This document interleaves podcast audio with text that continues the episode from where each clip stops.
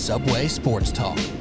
Dan, Dan, stand clear of the closing doors, please.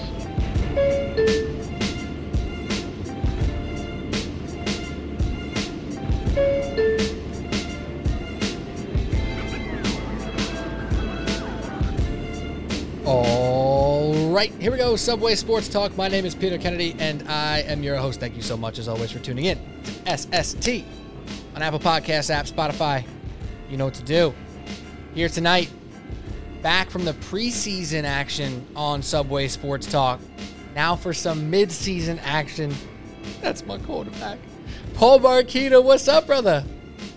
PD, how we doing, man? Uh, so glad I was able to pass my audition and then back Yeah. here, back here on SST. So, Yeah. uh, yeah, man, great to be back. Of course, you know it's tough because it's like when football starts, it's such a rush. Me and my guy Patty Boyle, obviously doing pretty much every single week. We're doing episodes. We're doing picks every week, so we try to stay consistent with that. And then the fall, man, it's just been wild. Trying to trying to catch up on life. We're doing so many things that we weren't able to do over the past couple years, and then trying to hit football, and then basketball smacks you in the face. You definitely passed your audition. You probably should have been on a few times since the preseason quarterback ranking pod, which was a hit in my opinion. Uh, but better late than never, right? Yeah, no, better late than never. But yeah, you, what, uh, you and Pat, Patty Boyle, you know, I listen every week. You guys are great with the picks. I know you guys are having a great year Ugh. so far. Maybe not last week, but uh, we'll, we'll skip that. I know it's been an interesting week, but but yeah, man, I'm really glad to get back on. I know it's been a really great start to the NFL season. Um, just in terms of the quality of games, you know, just I know one thing the NFL has been getting knocked on uh, over the last couple years has been the quality of these games, specifically the primetime games, right? I think we can count almost every primetime game from Thursday to Sunday to Monday night has been, regardless of the, the matchup, has been a nail biter. And it- it's been a really exciting game. And um, a lot of the the action and drama and uh, all the storylines have certainly been from the guys that we're going to talk about tonight. So uh, with the quarterback, so I'm pr- really pumped to get back into it. So Hundred percent. And the interesting thing about the point you just made is we have good games and bad games in general, right? And then you Yeah, have you have close games, which could technically fall into either bucket. And even some of the games that have been lackluster in some ways have been close. Like that Cowboys Vikings game honestly frustrated me as somebody who, you know, last second threw a small shekel on the Vikings just for funsies, you know? Like yeah, I, I, I just because you know why not, right? They should beat the Dackless Cowboys or something like that. The- Watching them was so frustrating. So I wouldn't call it like a good game because the Cowboys didn't play special. They played good enough Right. to win. The Vikings played so scared to lose that I was like, God damn. But I was also 100% invested all the way through the end, and that's what they've been able to pull off this year in many facets and even some blowouts. Like they give you reasons to watch. Yeah, no, hundred percent. Even this past Monday night game where you, Oh, you're you're, God. You're pull, pulling your hair out as a Giants fan and just watching how bad it's like. Wow, watching how bad we are, but how bad the Chiefs are. And it, again, it came down to the last last drive. Uh, but yeah, I think that's been really the storyline for this year. Whether it's good, it's bad, it's ugly. It's it's been pretty good quality to watch. Um, you know, from a fan Entertaining. fan perspective. Yes, Right. entertaining for sure. And I know that's something that the NFL certainly has been been getting some some critics on the last couple of years, but and uh and then obviously this past weekend, I mean, Jeez. this is why you love and hate football at the same time, especially if you're a betting man, which I know you are. So that's kind of why why you hate the NFL this past weekend. But yeah. uh And if you if you kind of time travel here a few weeks back, maybe like I forget exactly which week, maybe week three or week four, I did a small solo podcast as well where, you know, I was basically talking about how from one week to the next, everything changes and it's so hard early in the season to really put your finger on what's true and what's not, what matters, what doesn't, what win is actually going to carry over, what loss is going to spark a comeback. Like you just don't know. And you think Yeah. you're going to figure it out come week seven, eight, nine. And last week proves us that we still don't know everything. We, we hardly know stuff about the teams we trust and the teams that we think suck. Like we hardly know the full story on those teams, let alone most of the teams, which are somewhere in between that. And when I was talking about the Giants on Monday on the solo pod, and I went through a bunch of that same idea there, I was talking about all the Giants issues. I was like, I'm not even to get started on the Chiefs issues because it's just mind boggling right now. But with that all being said, we're to try to work through some of that here through the lens of a quarterback, which we talk about quarterbacks nonstop. They are the driving force of every single team in the NFL. I'd say maybe you can argue there's a team or two that the the quarterback is not a huge swinger in one way or another. Perhaps I don't I don't know. Even even that argument is probably tough to to track down. But if you didn't catch our preseason podcast, I think it was two episodes before week one. Uh, we Paul and I did a quarterback rankings and quarterback tiers from top to bottom, from at the time Patrick Mahomes all the way down to all the rookies who we had never seen play before, and Drew Lock, who ended up not playing this year anyway. Uh, so we did that. We talked about how we look at quarterbacks, how we grade quarterbacks. We'll get back into that and tweak it a little bit for the midseason relook at uh, these quarterback tiers. And Paul will get into that in a second. And it's a great opportunity now, halfway through, to look at what we've seen over the eight weeks and now use that to project what we like and what we don't like about these quarterbacks moving forward. There's a lot of things that make sense. There's some big jumps. There's some tiered jumps that I think we're excited about. Uh, and last but not least, to, to give Paul the floor here in a second. If you don't know Paul, my guy, my quarterback in high school, Paul Barquita, football family man from top to bottom, all the way from grandpa, big time coach, dad, quarterback, cousin, quarterback, Paul Barquita, quarterback, collegiate player, the whole nine. So that's my guy, Paul, one of my best friends. We're going to have some fun. We're going to talk football, talk quarterback. So, Paul, talk us through now, halfway through the season, how we're grading these quarterbacks, what we're focusing on when making these rankings, and just a little, you know, taste about how the grades can be different now than in the preseason. Yeah, and again, PD, thanks again for having me on. So so so pumped to be back here and and talking about this. So yeah, the, the in the preseason pod, we talked about a QB rubric, right? These are the five things when evaluating quarterbacks um, that are, are really going to make make or break where they're going to be at in these tiers. So the first one in the in the rubric for for for me is that two minute slash momentum test. So what does that mean? So obviously you, you touched on a little bit quarterbacks are really the driving force behind every team right now now more than ever in the league you need to have a i wouldn't call maybe say top tier elite guy to, to get to win you games but you definitely have to have a above average competent quarterback to be able to compete for a playoff spot in this league and then obviously the the the higher level that you go up in the past winners of Super Bowls, you see obviously Tom Brady, Mahomes, um, over the last couple of years, are those are the guys that are getting those types of wins, right? So, um, so what the two minute and momentum test really means for me is when it comes down to the two minute drill, whether it's in this going into the half, obviously going into the end of the game, who's the guy or does the person that we're talking about can they consistently be able to put their team in a position to win whether it's a touchdown whether it's a field goal or even just a third down or or second down or fourth down to let's say get the game punching first down to really win you that game so that's the one thing that when I look at a quarterback, can that guy do that? I mean, just a quick example. We looked at our guy Daniel Jones this past Monday, and he had the opportunity to do that. And we'll get into it. He, you know, your funny word, pooped his pants, whatever. But that's a quick quick example of of what we mean by that. And then the momentum test is something that I kind of really started coming up with recently. Is in any moments of the game, whether it's first quarter, the fourth quarter, doesn't matter. When a momentous type of play or time in the game happens, do you have a guy behind center that can either re- react or respond to momentum in a good way or a negative way? So, for example, your defense comes up with a huge stop or a huge pick or a huge turnover. Can you take that momentum and drive the ball down the field and maybe not score a touchdown, but get get some get get a field goal or even just get a couple first downs? So that's that's one one way. And then the other way is let's say you yourself cause a turnover or one of your running backs or receivers fumbles or something happens in a negative way, are you able to respond in a positive way to get your team to the next level? Perfect example again from Monday night. The Giants force a not just a red zone, end zone turnover to start the game on the road. That is a huge momentum shift to get into your favor. And what does our quarterback do? Gives the ball right back talk about momentum negative thing. So Yep. Th- those are my that's my really number one way in, in evaluating quarterbacks is is the two minute drill, the momentum test. They're so so huge.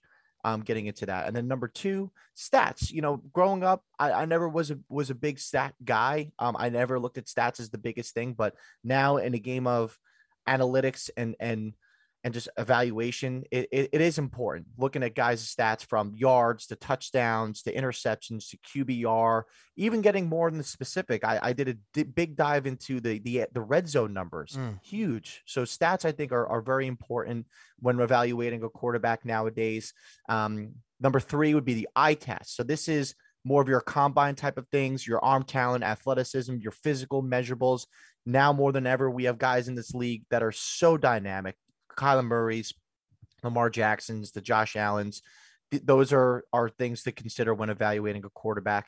And then four, I think a very overlooked um, rubric is durability. Guys who can stay healthy, and you see teams just again just as recently where when quarterbacks go down, their teams almost fold when, when they're not playing.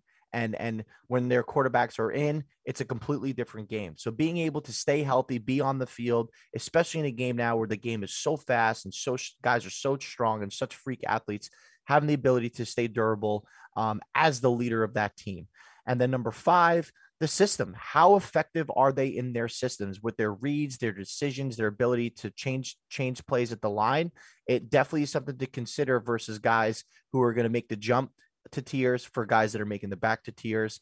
And um, but that's overall. So the two minute momentum test, stats, eye test, durability, and um, their system. So that's Yeah. that's kind of our, our rubric when evaluating these guys. Yeah, and well done by you. I'll add a few points with the durability, for example. You know, you could argue that with the Seahawks being as bad as they've been without Russell Wilson, that might be able to move him up the rankings, right? Like they're so bad without him, it proves how good he is, right? But on a Jimmy G front, where he's consistently hurt every single season, and you don't care what his record is as the starting quarterback because it's really good, right? But he's so consistently not in the lineup that you move him down the ranking. So it doesn't always work the same for every quarterback. Um, and then on the system thing, one more uh, item I like to add to that is how well do they take advantage of their talent, right? You, you talk about how uh, Ryan Ryan Tannehill in the beginning of the season, our first episode ranking quarterbacks, we said, hey, you can't take away from him that he has a good running game and helps him in the pass game, and then give Matt Stafford a bump because he now has better wide receivers and a better offense than he's ever had. Like you have to be fair on both sides. So that's another thing. How good are you at getting Cooper Kupp the ball? How good are you at working off the run game? Like those things do matter because obviously football is not played in a vacuum. And when we evaluate quarterbacks, you're basically evaluating the offense and you're evaluating the entire team to to an extent, of course. Uh, and stats, one thing that I think is looked at a ton. We'll talk about it for a couple guys. Is the air yards? That's a big thing. It's a big hot topic on all the Smarty Pants podcasts where they're talking about how much are these quarterbacks pushing the ball down the field and how much success are they have do they have doing so. You know, Sam Darnold had a ridiculous game I talked about two weeks ago where his air yard, his completed air yard, so balls he completed, it, like actually completed to his wide receivers, traveled on average less than two yards in the air. Like that's outrageous. That's not going to give Sam Darnold a bump into a next tier, even if his completions percentage is 90%, right? That's actually a detriment at that point because he's not able to open up the offense. So those are all the things we're considering. I think that's perfect. And I think it's time for us to get into it. And we're obviously going to start at the top of this thing. So you got our rubric, you got how we're looking at this. We'll obviously break down the individuals um, for each for each quarterback we talk about. We're going to start at the top with the tier ones, with the elite guys, down to tier two, three, and four. And I think the first place to start, and we're going to talk throughout about big movers in our tier, somebody who maybe jumped from 14 up into the top 10, or somebody who fell from 9 to 16, whatever it may be. But to start this conversation off, Paul, there's one place and one place only to start. It was unanimous that Patrick Mahomes was number one. He was the most elite. He was the golden boy of the quarterback position in the NFL. And now, here, going into week nine, you and I both felt comfortable to not have him at number one. And I don't think it's an overreaction. I don't think it is uh, ridiculous to say, even though it still kind of feels a little bit ridiculous for me to say, because we had to evaluate what we've seen for eight weeks so far, and there's been issues. So, who do you have currently at number one? And if you want to jump down the road uh, to just give a sneak peek at where you have Mahomes, you can talk about that as well, because then I'll do the same. Yeah. So for the elite level, and I know I talked about this on the preseason pod, was elite to me are I think I talked about it. Super Bowl winners. I mean, I think uh, in the the pre I'm looking at right now, I had Mahomes, Rodgers, Brady, and Wilson. I think I said it to you. What's the one thing those four guys have in common? They all have not only won, but obviously been to to multiple Super Bowls, right? So that was the the big thing for me in the preseason. But now halfway through the year, I think the big thing for the guys in the tier one are who are the Super Bowl caliber playing quarterbacks right now as just the last week that we just watched who are those guys and i'm sorry patrick mahomes has not been a super bowl caliber playing quarterback I, have watched a couple games and obviously got a full chance to watch him on monday night and you're telling me he looked like the number one most elite quarterback in the league, not just this past week, but throughout this season? I don't think so. So I know it's it's it's pretty crazy. I took him out of that tier one elite uh, tier, which again we could talk about. And the guy I have at number one, which no question, he's the goat. He's been the goat for how many years, and he's still the goat this year. 43 years old, leading the league in t- yards and touchdowns. Tom Brady, number one on my list. How can you not? Defending Super Bowl chance. Forget about last week. They love losing to the Saints because it makes them get pissed off again. They lost to the Saints twice last year. Clearly, that didn't have to deal with anything as they went on the, to win the Super Bowl. But right now, substitute Mahomes for Tom Brady as, as, as my number one elite quarterback right now in the league. I'm with you, Paul. And it's hard not to be. I mean, you look at those – statistics, the the simple ones like you mentioned there with yards and touchdowns, he's number one. You look at the completed air yards, he's number two. He's pushing the ball downfield. Even in a couple games without Antonio Brown, who's been on par, if not better than Godwin and Evans this year, they've all been awesome in their own ways, right? So even without AB, without Gronk, who's been so good for them early in the year, now banged up since, he's just not missing a beat. It's off the charts every single week besides last you just expected and saw brilliance. You can argue the Rams got his uh, number a little bit that one game. You can argue the Patriots got his number in the in the game where you know uh, the Buccaneers did end up winning 1917, but it was a monsoon. It was raining. It was windy. All that stuff. So has he been flawless? Absolutely not. But you take away the first game of the year and you take away the last game of the year, he's thrown one interception, and he's thrown nearly uh, 16 touchdowns to one interception in weeks two through seven. Now, last week he went four touchdowns, two interceptions. Week one, he went four touchdowns, two interceptions. Still pretty positive days for my guy, Tommy B. So, yeah. oh, oh, overall, the guy's off the charts. He's not turning it over. Only five interceptions on the season so far. You can't say enough. And he looks spry, man. The most crazy thing, and, you know, we don't have to spend too much time on it because we've all done it for so long. He's still snapping around the pocket. There was even one play last week, and the Saints were making him uncomfortable and made him struggle, right? But there was one play where he um, took his uh, three five step drop, whatever it was, had pressure, snapped forward, and ducked under a tackle. It didn't even uh, end in a positive play for the team, but I watched it and I go, did Tom Brady just throw his, is he going to throw his back out? Like, I know a few 43 year olds who do half the amount of maneuvering and are out for a few weeks. Like, this guy is simply amazing. And it seems like he'll only get better throughout this season. Pete, if I did that at 27 in, in a flag football game, I would throw my back. I mean, we played charity softball for, for our boy Manny, right? And we were all hurting for two weeks, let alone throwing throwing passes. But oh no, nah, man. Excuse me. You're you're you're you're absolutely right. I I I can honestly can, can can say that what he's doing right now at this age and this high level of play is something that I think will go down not just in football history, but in sports. Uh, you, you look at all the great things that have happened in all of our major sports from basketball, baseball, football, hockey. This run that he's been on at, at this age is is simply incredible. And yeah, there is no sign of him slowing down at all. So yeah, we don't have to spend too much time on it because I, I, think it's it's it's it's it is what it is at this point. He's the goat, and he will continue being the goat until he doesn't want to be at this point, right? Yeah. And one uh, other thing to add to him is Leonard Fournette's resurrection here of being a top tier back again has just made his life easier. He oh yeah, clicking on all cylinders, and there's only reason to believe that they'll look even better in four weeks than they do now, and and so on and so forth. And if you talk about teams that you trust in the NFL, the Buccaneers are right there at the top of that list, and a big portion of it is due to the consistency and still electricity of Tom Brady. So the Mahomes front, though, let me segue to my portion of Patrick Mahomes because I didn't go quite as drastic as you did, and there there's really you know, there's a few reasons for that.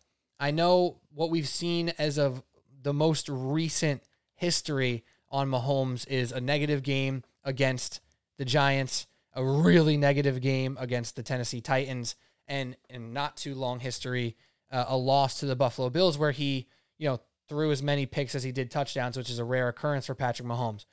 That's all true, right?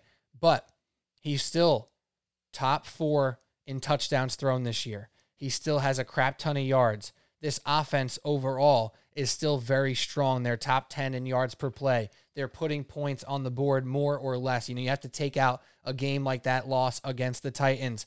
Even in some of their losses, they're putting up 30. They're putting up 24. So to to say that Patrick Mahomes is not the number one quarterback in the league right now, I'm very okay with that. There are some numbers that are a little scary with his yards per attempt and his air yards going down because defenses are just trying so damn hard to not let them beat uh, him beat them deep.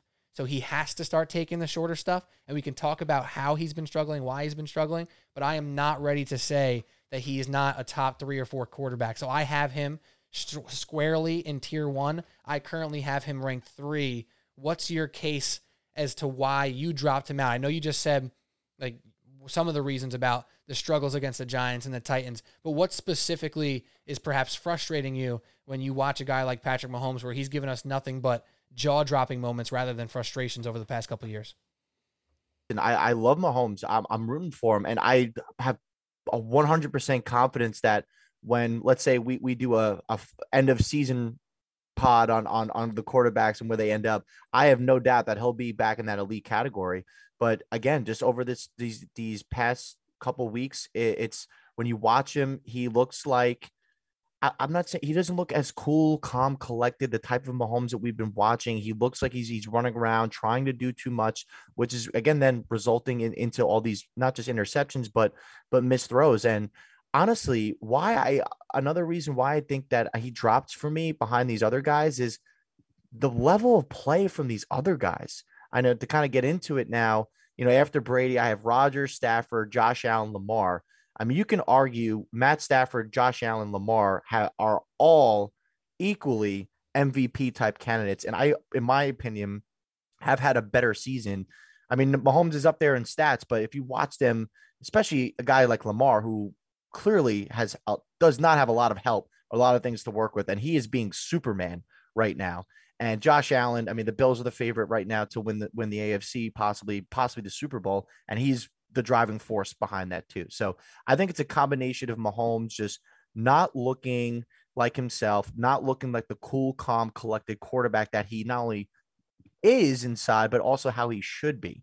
Like when you're the quarterback of your team, especially a team like the Chiefs, where you're struggling like this and the, the microscope is on you, you got to have that cool, calm collectiveness, even if you're not maybe on with with your with your routes and with your receivers and guys are dropping passes. I get that, but you could see it in his body language, and that's something that you know for me is is important to look at. You know, you want to look at a guy like no matter where the ship is turning, whether it's positive or negative, you want to have the guy that's going to be the same way, right? And that's one thing I always loved about Eli. No matter how bad or ugly it looked with the Giants, Eli it, it was always the same. And I know different comparison.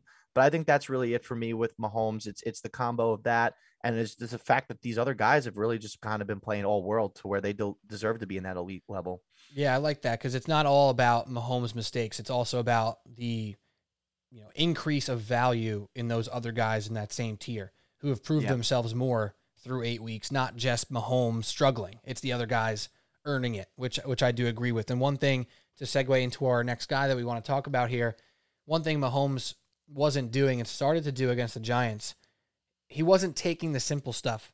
You know, he wasn't taking uh, the quick hitches and he wasn't hitting short out routes quickly because he kept waiting for the next best thing. He kept waiting for something greater that wasn't showing up because they were putting, you know, umbrellas over the defense, if you will. Like that's the type of defense they were playing. And you know this as a quarterback, like it's frustrating. It's not always exciting to just throw a stop pass, a stop pass, a hitch, an out, a quick, uh, a twilly, whatever it may be. These three yard passes, like that's not what is going to be exciting. But it does help open up the other things in the offense. It does create space in other ways, and he wasn't doing that. He was still looking to make the big play, extend, and throw the ball downfield, and defenses were ready for it. So against the Giants early, I thought he was actually taking what they were giving to him, and it was kind of working out a little better. And then he got a little, you know, big play happy again and wanted to go deep and wanted to figure it out. And it's going to take time for him to balance those two things. To segue, though, to the guy we both have number two, that's what I've loved most about number two here, Aaron Rodgers, who is going to miss week nine due to COVID, unfortunately, against the Chiefs, which would have been an awfully exciting game. You know, everyone was Yeah. excited for. So we we lose out on that. But I think Rodgers, despite hitting on his fair share of big plays to Davante Adams, as he does, despite you know hitting the occasional big play to Lazard or MVS before he got hurt, like he was taking what the defense was giving him, and he was using Aaron Jones in the short pass game, and he hasn't had the most electric numbers, most electric moments this season. But he's shown that balance, that patience that a 30 plus year old quarterback has in his bag rather than a 24 who's beaten the world in any way he's wanted so far. So talk about Aaron Rodgers and why he still sits top of your list at number two. Yeah, well, the first thing that jumps out, I love that you said that he hasn't had the most electrifying, hasn't had the most exciting numbers. Um, what's the Packers record by any chance? Seven and one, Who do they just beat on Thursday? the, the undefeated Undefeated Arizona Cardinals. road? Without who? His best Right? receiver, right? Yeah, and his sec- and his second best receiver probably, and his tight end got hurt, and Yeah. the defense was missing a coordinator and multiple starters. Like, yes, that's what happened. and and they still came out with the win. And that just shows you as a quarterback. As I mentioned before, I never was a big stats guy, but you know, my as you mentioned, my grandfather, old school head coach, a win is a win. An ugly win is still a win, and that's what Aaron Rodgers has proven. Like you said, it's not exciting, it's not highlight reel type of stuff, but it's the things that as quarterbacks that we do behind the scenes like changing the play, taking what the defense giving you, setting up the run game. I mean, those running backs with Dil- Dillon, that guy's a beast, man, right? Him and, and obviously Aaron Jones is a top tier back, utilizing them, not turning the ball over, and just again, just being cool, calm, collected. Like I've mentioned, like Rodgers, you you know what you're getting out of him, and he has obviously impressed me even just impressed me. It's it's, it's Aaron Rodgers, and I know the, the the first game was again a fluke where they, you know, they just I guess he just was having a good summer and just like, all right, I guess I got to go play football again, and they haven't lost the game since, and he's obviously looked great, um, but it's just it's just Aaron Rodgers being Aaron Rodgers, like you mentioned, just the the experience. Obviously has the arm talent. Obviously is running this system with LaFleur like it's really his. And it's just so impressive that without all these guys, he's still able to beat an undefeated team on the road on a on a Thursday night game. And yeah, man, the Packers are going to be right there when it all said and done. How can they not when you got Aaron Rodgers? Yeah, and I think their big question is getting over the hump in the playoffs, right? And and Yeah. kind of balancing it out then. Uh, but I couldn't agree more. I talked about throwing out game one and game eight for Tom Brady. Throw out game one for for Aaron Rodgers, and he's 17 touchdowns, one interception. Yeah, Classic. Like this guy doesn't turn the ball over. He doesn't No. mess up. They av- he averages high air yards and still ba- he averages the high air yards with also taking the dump offs. Like he actually has that perfect beautiful balance at this point in time. We know he knows when to throw away. Like all those things. Talk about real quick as a quarterback, our guys play the position a little bit, obviously not at the NFL level, of course, but just Yeah. somebody who knew an offense and had to be the leader of an offense the importance of like checking into a run play. Like something where, you know, obviously every quarterback wants to throw deep, wants to make big plays, wants to do something crazy. What does it take to get to a point as a quarterback to just check to a run play because you know it's the right play to do? Yeah, I mean that's your job. Your job is to put your team in a position to succeed. You put your team in a position to win, right? You have to be a self. You're the leader of the team. You're the leader of the offense. You have to be selfless, and then that's that's something that I grew up on, and obviously how I played the position. Hey, man, yeah, I would have loved to throw you a bunch of 70, 80 yard bar bombs every play, Right. and you know we've had our fair share of those, which is great. But yeah, I mean, when I look back on, on my career, you know, we think of like our sophomore year team, we had a great running game and they make you look good. The best friend of a quarterback, we've heard it a thousand times, is the run game. So when you have that that weapon, I literally look as a run game as just as good as an elite wide receiver because when it gets down to it in the fourth quarter, you have a lead or you're in the playoffs in, in crappy weather, having that ability to check to the run game to eventually then set you up for play action down the field or really having to make the defense commit is it's it's you you can't stop it. And you look at guys like like right now what's going on with, in Tennessee with Derrick Henry. I know he just got hurt, but having a guy like that, like I have no problem checking to a running back play like that, even if it's just three, four yards, because that's still a positive gain. Clock moves in whatever situation that you're in. And you got to understand again, that's the right play for that situation to eventually set you up for success in, in at the in the later points. So yeah, it, it, it again, it, it would be great to, to throw the bomb, you get your name in the paper on TV and all that. But at the end of the day, you're you're you're you're really evaluated on wins. And if your running game is going to get you wins faster or, or more efficiently, then I- I'll run the ball all day. I have no problem doing that as a quarterback. So Especially when you get to vulture their touchdowns on the goal line with the QB sneak. there you go. I was gonna. I didn't want to bring that up, but yeah, it's the best is when the, when they do all the dirty work. Then you get your big head in, in behind the center and get it in for a touchdown, and my name still gets in the papers. So Yeah, exactly.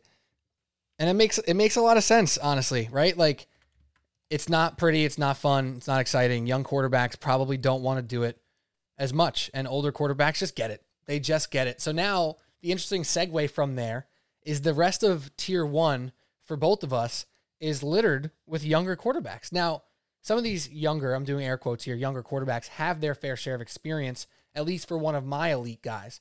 Um, one of your elite guys has a good bit of experience too, but the other guys, I don't want to spoil it. Actually, I don't want to spoil it. So take me through. You gave me one and two, Brady, Rodgers. You already spoiled that Mahomes isn't in your tier one. He's actually at the top of your tier two right now. sorry, yeah. So no, no, not spoiled, not spoiled in a bad way. But we don't know who is three, four, five range for you for your tier one elite guys through uh, through eight weeks here of the season. So why don't you run through those guys and hit on any uh, main points you want to? Yeah. So after Rodgers, number three, can't believe I'm saying this. Matthew Stafford. Uh, he's a guy I had at 19 in the preseason, and to justify That's where I put him no there, way. No, no, no. You Yeah, had him. look. You're, you're counting wrong. You had him at like 14. Oh, I didn't see. No, You're count, I- I You're counting the the, Excel boxes as uh, you know. that's why I hate Excel or or just doing this kind of stuff. But either way, You had the fact that he yeah, was he was in double digits to number three is a testament on how great Matthew Stafford has been. Guy is right behind Brady in touchdowns and yards and rolling through with one of the best offenses in football. I mean, the Rams are are what seven and one, t- right behind the Cardinals for for that division. And I mean, just watching him, man, it's like again, it's it's it's good for him because we knew he had the ability to put these types of numbers up and have this type of success with a good team. And you're actually seeing him do it. And that was the reason why I, I put him as low as I did because I didn't know. I, I I wasn't really sold. Like, is is it is he really that good and the teams are that bad, or is he just average? And and he and that's that's the success really his ceiling is hit. But now he's obviously showing off that he he really is legit through this first half of the season. So he's right behind Brady and Rodgers, in my opinion. Um, from all the all the things we talk about, from the stats to the to the uh the the talent and the the two minute and momentum test, he's just been fantastic. And then right behind him, it's crazy. Like these guys are all almost neck and neck in in this level. Um, behind Stafford at number four, Josh Allen. I touched on him a little bit. He is really almost like the prototypical, like proto. You think a prototype of a quarterback right now. I mean, he's big, he's he's fast, he's athletic, he's got a big arm, he's accurate. He he, you know, just a great locker room guy, like a full full out type of quarterback you really want. And you could say that about all these guys, but he he really has has grown himself into an elite level quarterback. And I, I think I mentioned before, he's leading.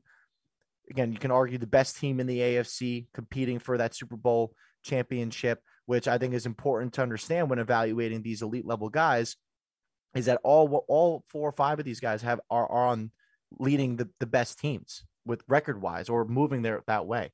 Um, and then Lamar after him at number five. And Lamar, he really has been Superman this year. It's incredible to see what he's been able to do with the weapons that he has. Obviously, we know he can make or doesn't have, his, or doesn't have, right? Yeah. Uh, obviously, he can make great plays with his legs, and he's now again silenced the critics in making plays with his arm, of course. And again, I want to mix and match Josh Allen Lamar, but I think the the reason why I think I have Allen just a little bit over is the red zone, the red zone numbers. Not saying Lamar is bad in the red zone, but Josh Allen has been the best red zone quarterback over the last however many years he's been in the league. And I mean, looking at I was looking at the stats a little before. He leads in in touchdowns inside the red zone, uh, passing touchdowns, no picks, and just watching watching him and seeing that stat, especially as a Giants fan, knowing how bad we are in the red zone, how we are in the red zone, you really appreciate quarterbacks like that who really convert field goal type of drives into touchdowns. And that is going to be the differentiator down the stretch when you're getting to that playoff time. When you're playing up against offenses that are high powered and, and, and high, high explosive offenses, you need to selling for three isn't isn't going to cut it. And having a guy like Josh Allen, who is almost literally automatic in that red zone, I think that's what what steps him above Lamar in just a very slight sense. But you can argue that any either one of those guys could be MVPs right now. So. Yeah, and the MVP race is interesting because you know Aaron Rodgers hasn't had MVP buzz this year. Matt Stafford hasn't really had MVP buzz this year. Josh Allen has had a little. Lamar's had a little, but to this point, really, it's been Kyler Murray, and it's been why am I blanking on uh, who else? Oh, it was Herbert for a little bit there, who's now dropped off a, a good bit. And I think one guy who's in my tier one who I'll say right now is pretty damn close and should be in that conversation is Dak Prescott as well. So he's not in your tier one, but let's talk about the guys you had there first. One thing that I loved about Matt Stafford in this season so far is it was kind of when I felt like they turned a corner. And it, it was that game where Robert Woods went silly. And Robert yeah. Woods had 100 plus yards and got 14 targets and whatever. And because they came out and said, hey, this Cooper Kupp thing's been fantastic. He's off the charts. He's having a legendary type season. You know, Cooper Kupp's averaging 115 yards a game right now, right? Like that's that's electric. But Same. that's going to run its course at some point, right? You can't just have one receiver going off because defenses will figure it out, slow them down, as we've seen in Kansas City. Like they're figuring out how to make life hard on Kelce and Hill. The Rams were relying on Stafford to Kupp so hard, and then all of a sudden Robert Woods goes off. All of a sudden Van Jefferson gets a little more consistent. DeSean Jackson had a game or two early where he looked really good. And Tyler Higbee, now a consistent part of their offense every single week. Like those things were important for me because the Kupp thing was great, but I knew they couldn't just get all the way down the road with just that connection. And the rest of it was huge there. And Stafford's proven that he still got the big arm. He could still make all the throws. And he's doing it on the big stage. And, and it's exciting. He's and realistically, he's only thrown four interceptions. So for a guy who uh, was known as a big risk taker and still taking a lot of risks, he's not making the mistakes that he's made in the past, which is exciting for anybody who's looking to back the Rams and root for Matt Stafford. Yeah, I, I think you're absolutely on point. I mean, I think the Rams seriously can give, I mean, however you want to look at it in the NFC, but they are definitely a, a contender to win that NFC. I mean, they just got Von Miller, so makes that already good defense even better. the fact that him and Aaron Donald are going to be on one defensive line is is is insane. So, but at the end of the day, it's really going to go down to Stafford and how, because that's that's where they were at with Jared Goff. Um, the reason they were already a Super Bowl possibly winning built team.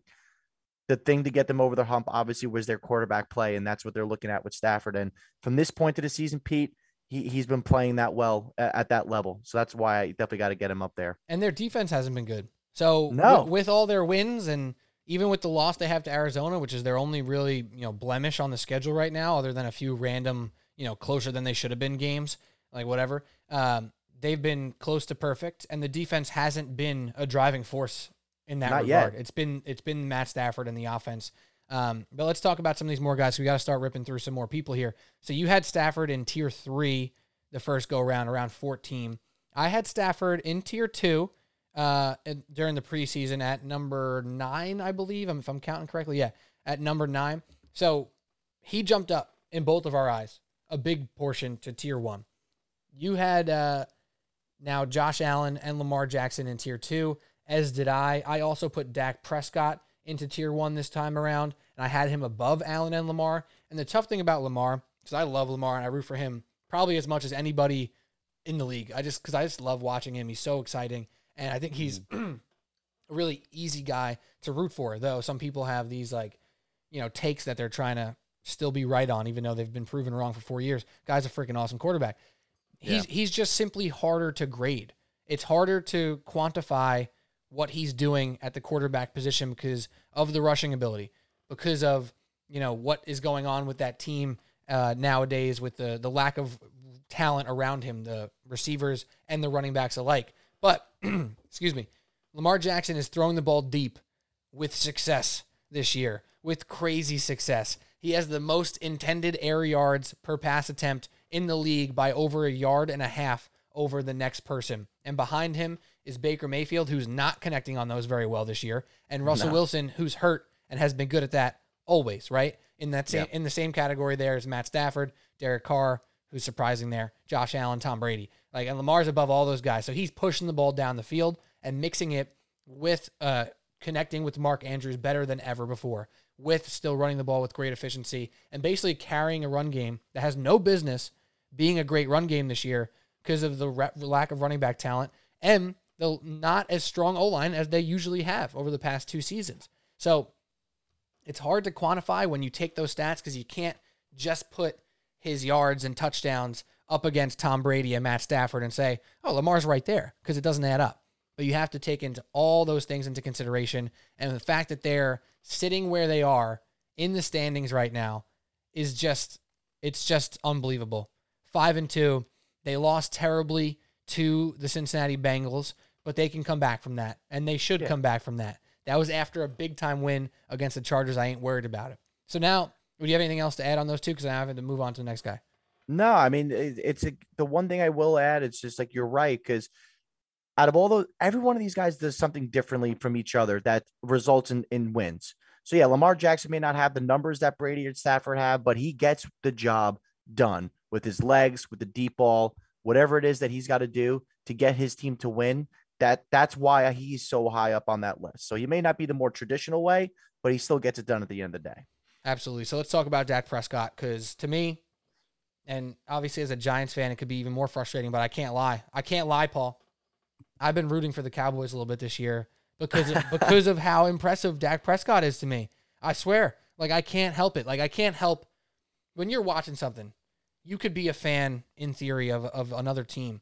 But when you're watching and you're without realizing rooting for a certain player or a certain team to have successful plays and you get excited when a, a team that you're not supposed to root for hits a big three pointer or makes a big throw down the field or makes a big hit and you're like, oh my God, do I like kind of like this team? And I, I've always liked CeeDee Lamb. I, I kind of like Ezekiel Elliott as a player, as a dude. You know, I just kind of enjoy him on, on Hard Knocks and stuff. And Dak, I've talked about for years on this podcast, is just an A1 awesome guy who I think is cool, calm, collected, uh, swag, all the stuff that you want your quarterback to be. Plus, now he's actually an awesome quarterback. Like, he frustrates me with how impressive he is sometimes with just making the right decision. Like, how often in the beginning of his career could you say, oh, Dak, little late on that pass. That wasn't a good decision by Dak. Oh, God, this run game is carrying him. You cannot even utter those sentiments anymore. He's three steps ahead of the defense. He's three steps ahead of his own teammates sometimes. Like, that's how impressive it is for me to watch Dak. And that's why I have him at number five. I- I- am I a little crazy with how high I have him here? Or can you see it? Because obviously you don't have him in tier one. No, I, I, because you know, Pete, I really, this is my toughest one, honestly, with the Mahomes going down and then and where to put Dak. Because yeah, I have him at number eight behind uh Mahomes, and um, and I just, it's you're absolutely right. As much like you said, I'm Giants fan. You know, girlfriend and her family, huge Cowboy fans. So you know they love ranking on me for being a Giants fan. But I mean, dude, the Cowboys are good, man. I, after the after that Eagles game was like week three, they put up like 40, I think. And it's like the way that they did it, like like you said, he, Zach was like so cool. The running game was going. CeeDee was killing it. Amari, like I'm like, damn, the Cowboys are going to be a force. And then obviously they haven't lost the game um, since then. And you know, when I was putting this together, and you're, you're you may not like this, I literally almost thought about like, is Dak really that good, or is he really shining because of the system and and just the the greatness around him, meaning the offensive line is back, the running game. I mean, Pollard could start on any team. Zeke's obviously a top three running back. Pollard can start on any team. He's got those mm-hmm. receivers. Mm-hmm. Kellen Moore, you can argue, is probably the best offensive coordinator in the league, play design, creativity, all that. And is Dak really just a product of all that? And then you watch this game last week against the Vikings where they almost lost. And that really stood out to be like, wow, Dak really is a valuable asset and and he really is the glue to this Cowboys success. So that's where I had him before that game and, and, like you know I really was trying to justify to see can I put him up more high higher than that in, into tier 1 and but for me man I just still have that gut feeling where we're still when it's going to come down to it like is he really going to be the guy to take that next step because again he looks great right now but I just out of these other guys that have that have performed this year, and, and it's it's I just have him where I have him right there. But dude, it's it's so tough because he's it's they're all again, all these guys are almost hairs between each other. Um, but that's that's where I'm at with Dak. I, I really think he is really grown in my eyes, and and it sucks as a Giants fan that we're gonna have to deal with him um and and these Cowboys for another 10 plus years. So yeah, it's gonna take uh quite the hit in the NFL draft to have the best quarterback in the division for the Giants yeah, or the nah. football team or the Eagles because he seems to have that on absolute lock right now. That that's where yeah. he's at in the league where it's like, hey, someone new wins the NFC East every single year.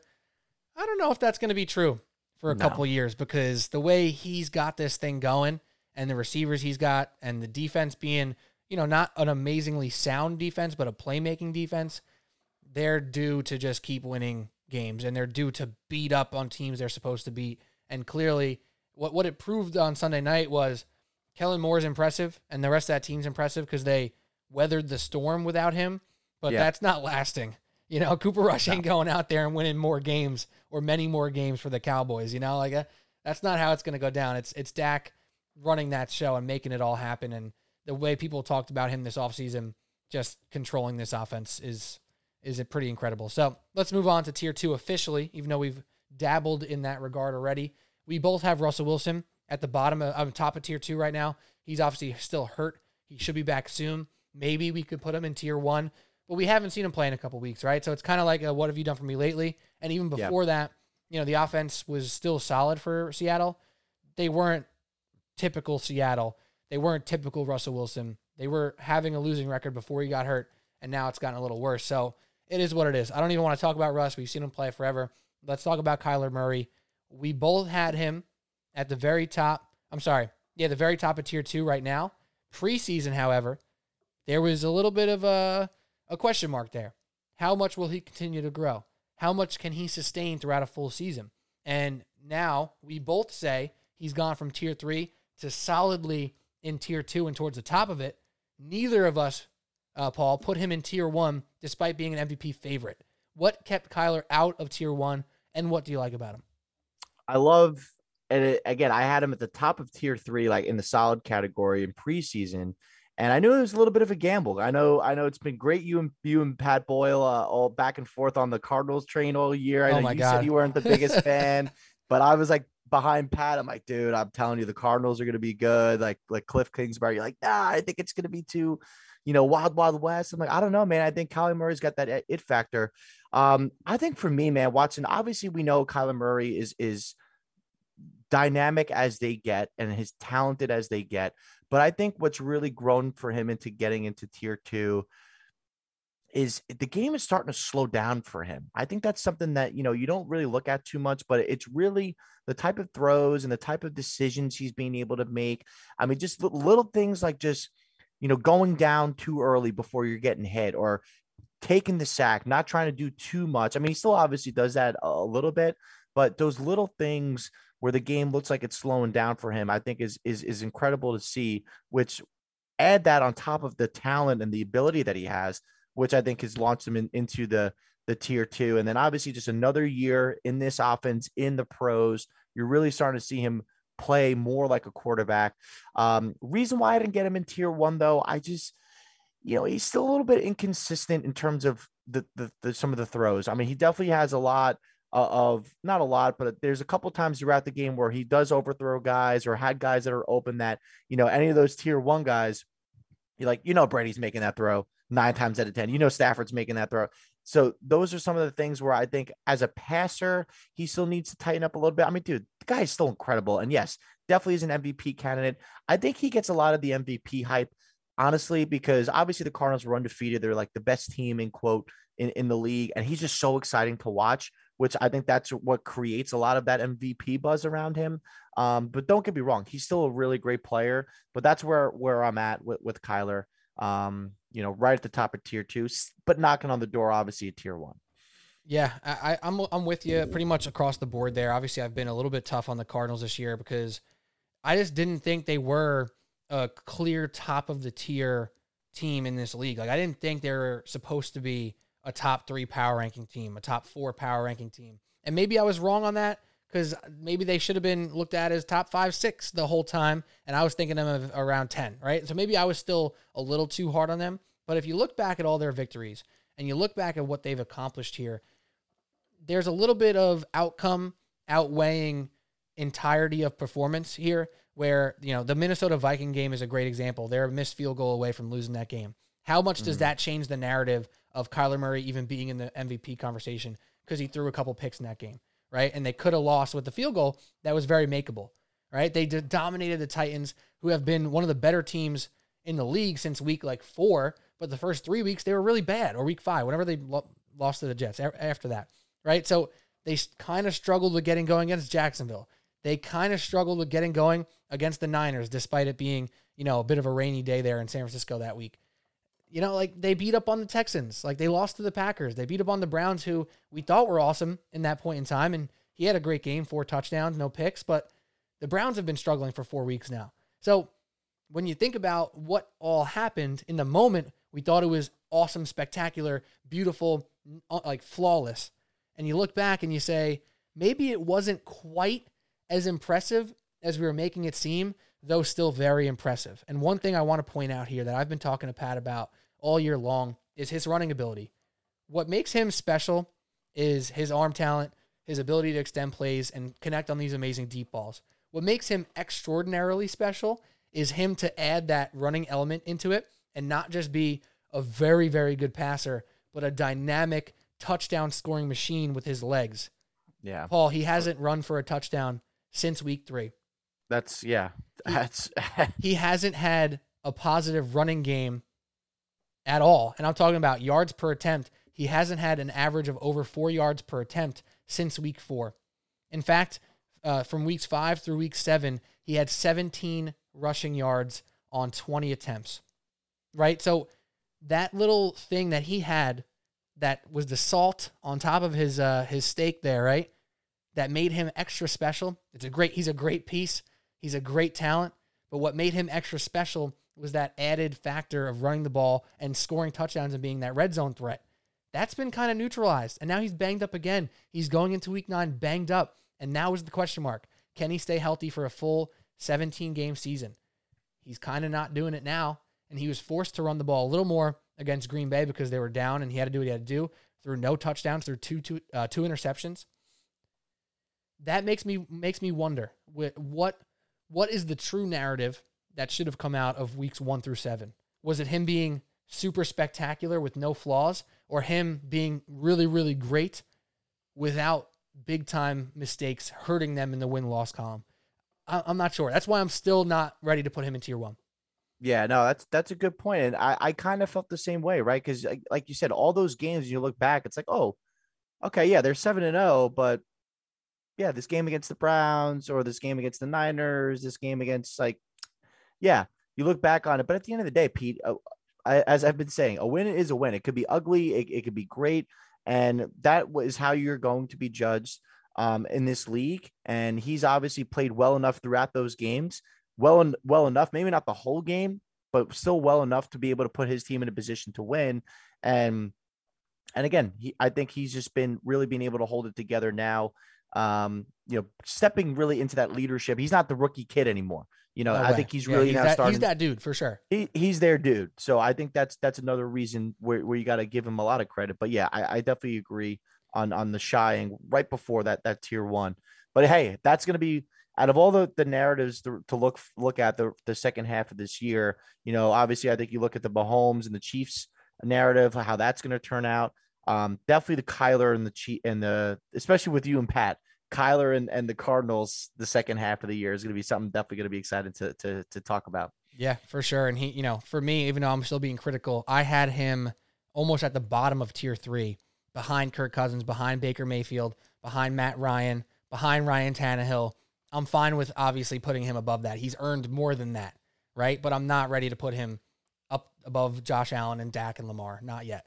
Um, all right, let's move through this and start going a little more rapid fire here because we want to talk about the rest of the tiers here. And already have 50 minutes here. So yep. in tier two, uh, in your tier two remaining, we have Joe Burrow, Justin Herbert, and Derek Carr. In my tier two remaining, we have Joe Burrow, Derek Carr, and Justin Herbert. So a slight order difference there. Uh, but the big bu- uh, guy who's bumped up there for us is Joe Burrow. So he's a guy who's throwing touchdowns every single week, multiple touchdowns in every game this season. Obviously, they just lost to the Jets, so a little bit of a sour taste.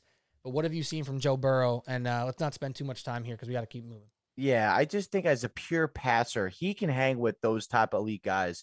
Obviously, he's not as dynamic as Kyler or Lamar or Josh Allen, but talk about a guy who can just sit in the pocket and make all these throws.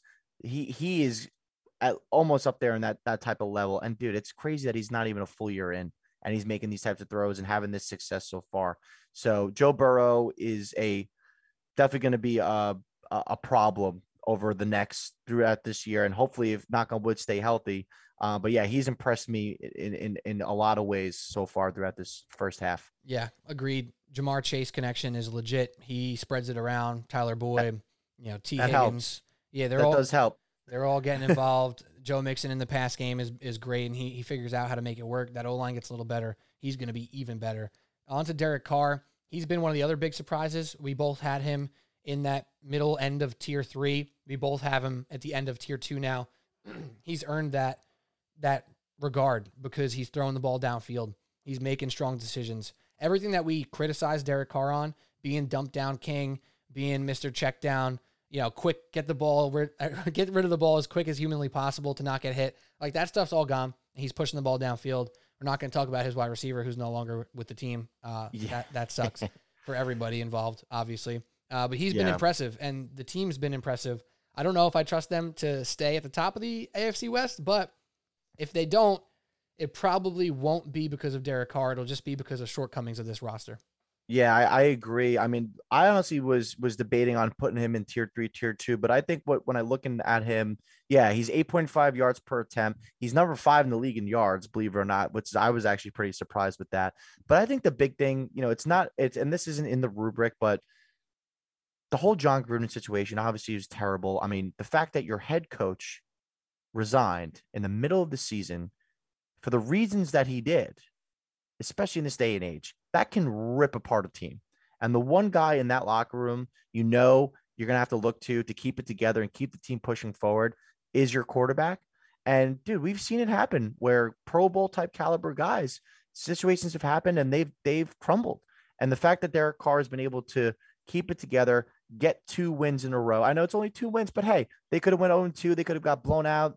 And then obviously on the fortunate situation just happened this week. So it's interesting to see what's going to happen, um, you know, this week and obviously the next coming weeks. Uh, but yeah, he's really been impressive. Um, just not only his play on the field, but his ability to keep the team together and keep moving forward. But yeah, I don't trust them too much either. But it's going to be interesting to see, you know, how they do do finish it out. But Carr's obviously been great, so give him credit for tier two.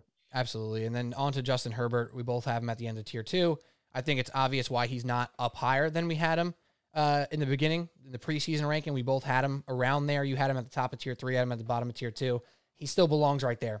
His talent proves that he could be better, but he still needs more things to be figured out. And that starts with his scheme and his coaching and him being able to unlock what he does when they're playing from behind and throwing the ball all, all over the field to be able to do that when they're not behind and to you, use that to get ahead. Like that's something we're all waiting to see with the Chargers. Like when are they going to play a complete game where Herbert makes huge plays and they go up 21 nothing and it's not a last minute, you know, heroic situation or it's not a little bit more dramatic than it should be. We thought this was a new Chargers team with Staley and this new system here they're running on offense with no more Anthony Lynn, but it's been a little bit of the same. They're relying too much on the run game, which hasn't been special on early downs. They need to unlock him. And until we see that consistently, he just can't be higher. So uh, let's move on now to tier three and let's pick a few guys each to run through quickly here because our tier threes are rather big. Your tier three, Paul, includes Tannehill, and this is in, in order Tannehill, Kirk Cousins, Carson Wentz, Matt Ryan, Mac Jones, Jameis Winston, who's unfortunately out for the year, Baker Mayfield, and Teddy Bridgewater. Similarly, almost verbatim, actually, I have Tannehill, Cousins, Wentz, and then Baker, Matt Ryan. I put Baker in here twice somehow. Baker, Matt Ryan, and Mac Jones. So maybe start off with uh, with Tannehill because I'm interested in what your take is now that Derrick Henry's gone, and then we'll we'll jump to another guy or two. Yeah, no, I mean Tannehill has played solid. I think that's the, the right word. I mean, I think in in the preseason, um, we had him. I'm looking at him. Yeah, he was in great, and I think he deserved to be there in preseason after after the year he had last year. But I think similar to the Mahomes situation where I ranked him, I think he got pushed out of tier two. One factor of how great these other guys have been, um, all these guys that have stepped into tier two. Um, but now, yeah, he's got the ability to really jump back into tier two now that Derrick Henry's out. I mean, the, the Titans clearly are head and shoulders relying on, well, excuse me, the Titans are relying on Derrick Henry's head and shoulders to, to really take them through the playoffs. But now that that he's out, it's it's gonna be, have to be on Tannehill and and utilize you know Julio Jones and and AJ Brown again. If they stay healthy, man, those are that's a deadly combo. They're almost like the similar type of guy. I mean, Julio is obviously one of the most complete receivers we've ever seen, but putting them together, um, it's it's going to be really interesting to see. But I mean, Tannehill has played solid so far. I mean, ten touchdowns, seven picks, I think, um, getting the team in positions to win. But yeah, his, his that's another narrative I think to really look at to see where he jumps by the end of this year. Yeah, and you think about that ten touchdown mark for Ryan Tannehill. Derrick Henry was on an all time pace for yards, touches, touchdowns, the whole nine. And AJ Brown's come on strong the past two weeks. There's reason to believe Tannehill's stats will look better um, as long as they don't crumble without the you know home run run game with Derrick yeah. Henry there. So he's one of those guys you got to keep an eye on because he could easily insert himself right back into tier two, and we might end up looking at him better at the end of this year than we would have if Henry was around. You know, taking all those touchdowns and all the glory for that Titans offense. Um, or the opposite, or the opposite, or maybe yeah. that they crumble and then he dry, then he sucks, and it's like, wow, he was really only just a product of that Derrick Henry it factor. Hundred so percent. It's going to be interesting to see. Hundred percent. All right, Kirk Cousins. I don't want to spend any time. I kind of mentioned it already. Same thing as Justin Herbert for me. Can we try and unlock what Kirk Cousins does when they're down 14 in the third quarter? Can we get a little bit of that in the first half? They do it on the first drive all the time. I bet on Adam Thielen to score the first touchdown on Sunday night. I was like, let's go, baby. He scored that first touchdown. I saved my Sunday after going one and four on the picks with that. And I'm, I'm all hyped. I'm like, all right, this Vikings team is is hitting. They're going to take advantage of the Dakless Cowboys, and Kirk Cousins is going to have a great game. Now you look at Kirk Cousins' stats, and it's like one touchdown, no interceptions, decent amount of yards, pretty good completion percentage, and he played terrible. But was it his fault? I don't know. They run the ball on first down, they run the ball on second down, they do play action on third down and throw it to the freaking fullback in the flat and go nowhere. I think I heard a number. They threw uh, to the flat behind the line of scrimmage like eight times. Like, what are you doing? Kirk Cousins is supposed to be good. He shows that he's good on many occasions, and then you neuter him with the offensive scheming. So can we unlock Kirk Cousins and let him fail, bro? I don't care. Like I'd rather see him throw picks and look terrible sometimes than them not allowing him to do anything as a quarterback. So that's my Kirk Cousins rant right there. You see him in the third or fourth quarter, down 10, and he's freaking great.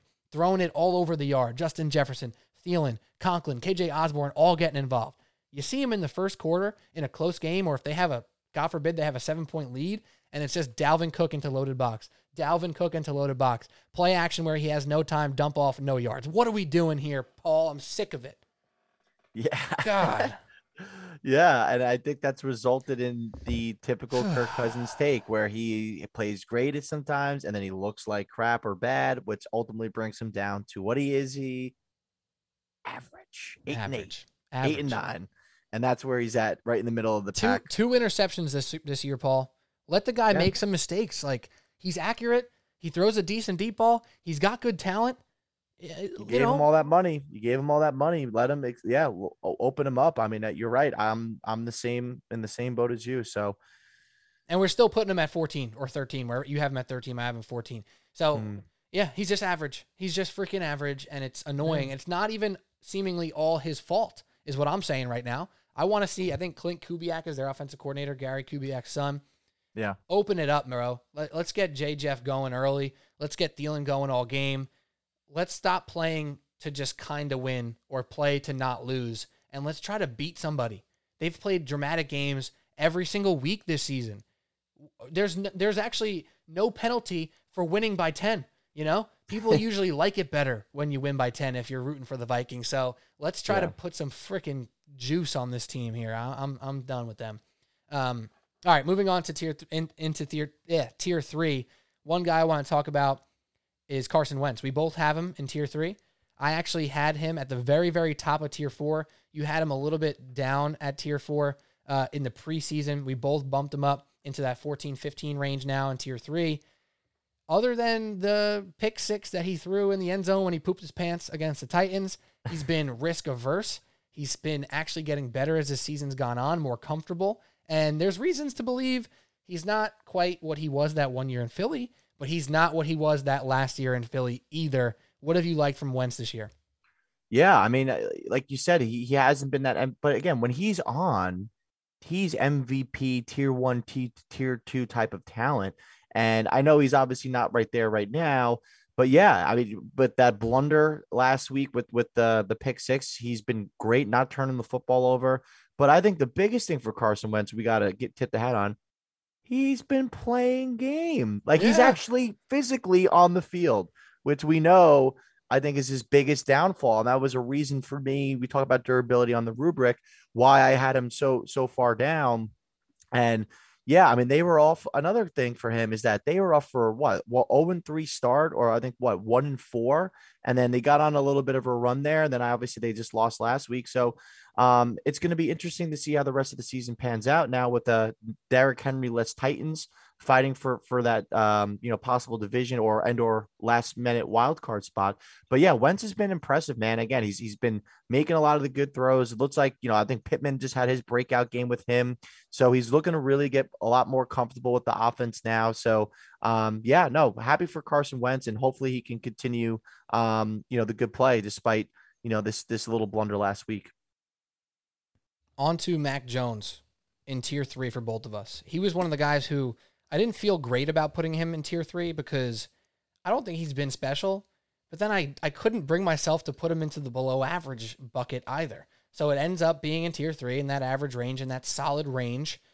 Baker may, I mean, sorry, Matt, well, that's kind of a Freudian slip there because he's kind of like what Baker's been when Baker's been good, which is move the ball, don't make mistakes, throw it to your guys, let them do the work for you. You know, like not making mistakes, right? So Mac Jones, you have him in tier three. You have him right in that Matt Ryan zone where, you know, is he winning you games? Maybe not, but he's definitely not losing you games. So Mac Jones, best rookie quarterback so far by a good margin. What's your take on the Patriots QB? Yeah, I mean Mac Jones, eh, it's it's yeah, head and shoulders best rookie, and you know at first when when we were when we were dra- I was drafting up the list, I was like, oh, he's the best quarterback just because of how bad the rest of the rookie quarterbacks have been, right? I mean, we'll get into them, and they just all have equally been been bad in different ways, and that's where I think you see Mac Jones um, stand above the pack. But then if you actually look at it, you know he's top ten in yards. Like you said, he he does all the right things, being able to to make the right throws, and just watching him this past week in, in that in that win against the the Chargers, he's really starting to look maybe not like physically look like he's a starting quarterback. Like the kid is what, 21, 22 years old, literally looks like a baby.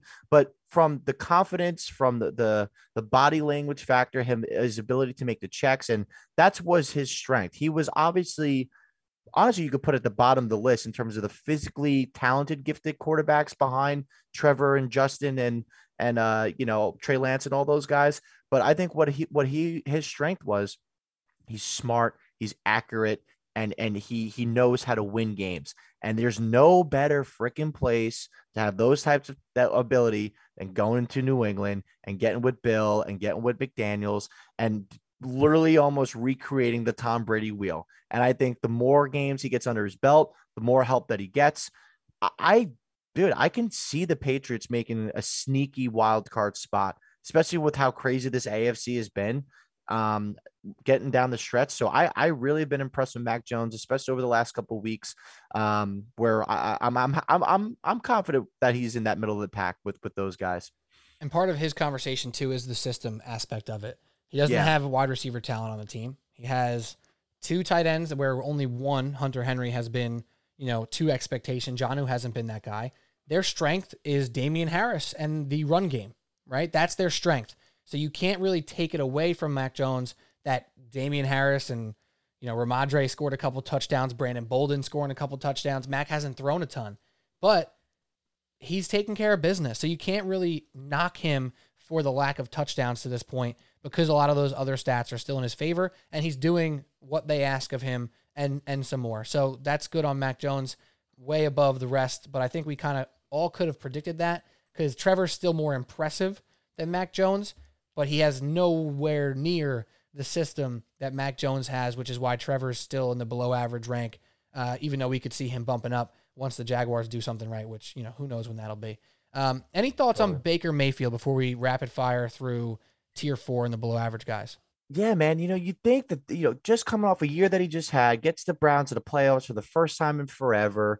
You think, okay, now it's another year in the system. Stefanski's been the coach of the year. So the, this is the Browns' year to really, really take ownership of that of that division or you know fight off the Ravens for it. And